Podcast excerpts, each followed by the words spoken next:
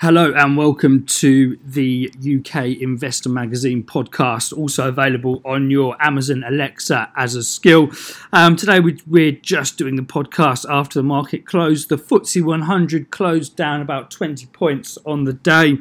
Um, we saw some weakness again being driven by sterling. It wasn't a particularly uh, violent down day today. It, it, it was quite uh, a soft, tepid move to the downside after the moves we've been seeing recently.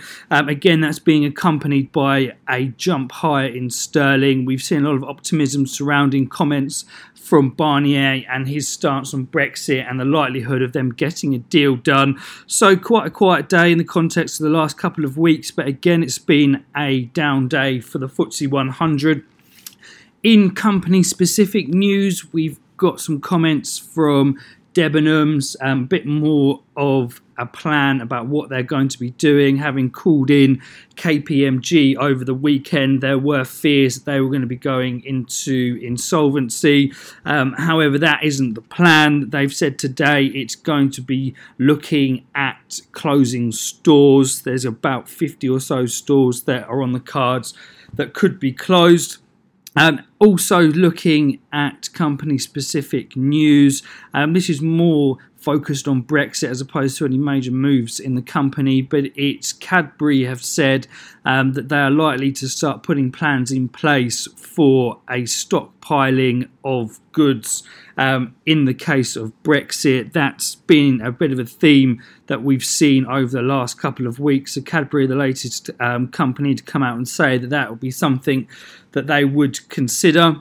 Um, looking at central banks, it's going to be quite an interesting week this week from the Bank of England.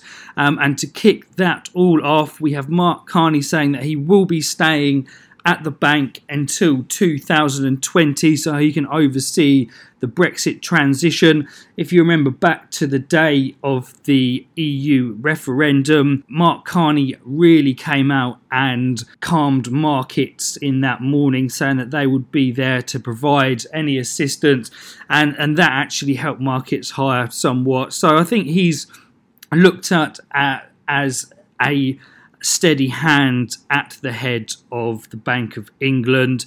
Um, so that's that's a minor positive there that we're looking at. Um, moving forward um, in this week, looking towards Thursday, we've got the rate decision from the Bank of England. Nothing expected to change there, um, having moved up to 0.75% last month. Um, it's expected to remain the same with all vote with all voting members voting for an unchanged decision. Um, in terms of other economic data, um, we've got industrial production coming out from Europe tomorrow. That's going to be interesting to see how they're faring. Um, they really did feel um, the upside of quantitative easing. Now that's starting to decline. It's going to be interesting to see um, how they are faring there and what impact that will have on European growth as a whole. Um, and that's pretty much it today. Um, quite a brief podcast, also available on the Amazon Alexa. Um, we'll be back later in the week. Bye bye.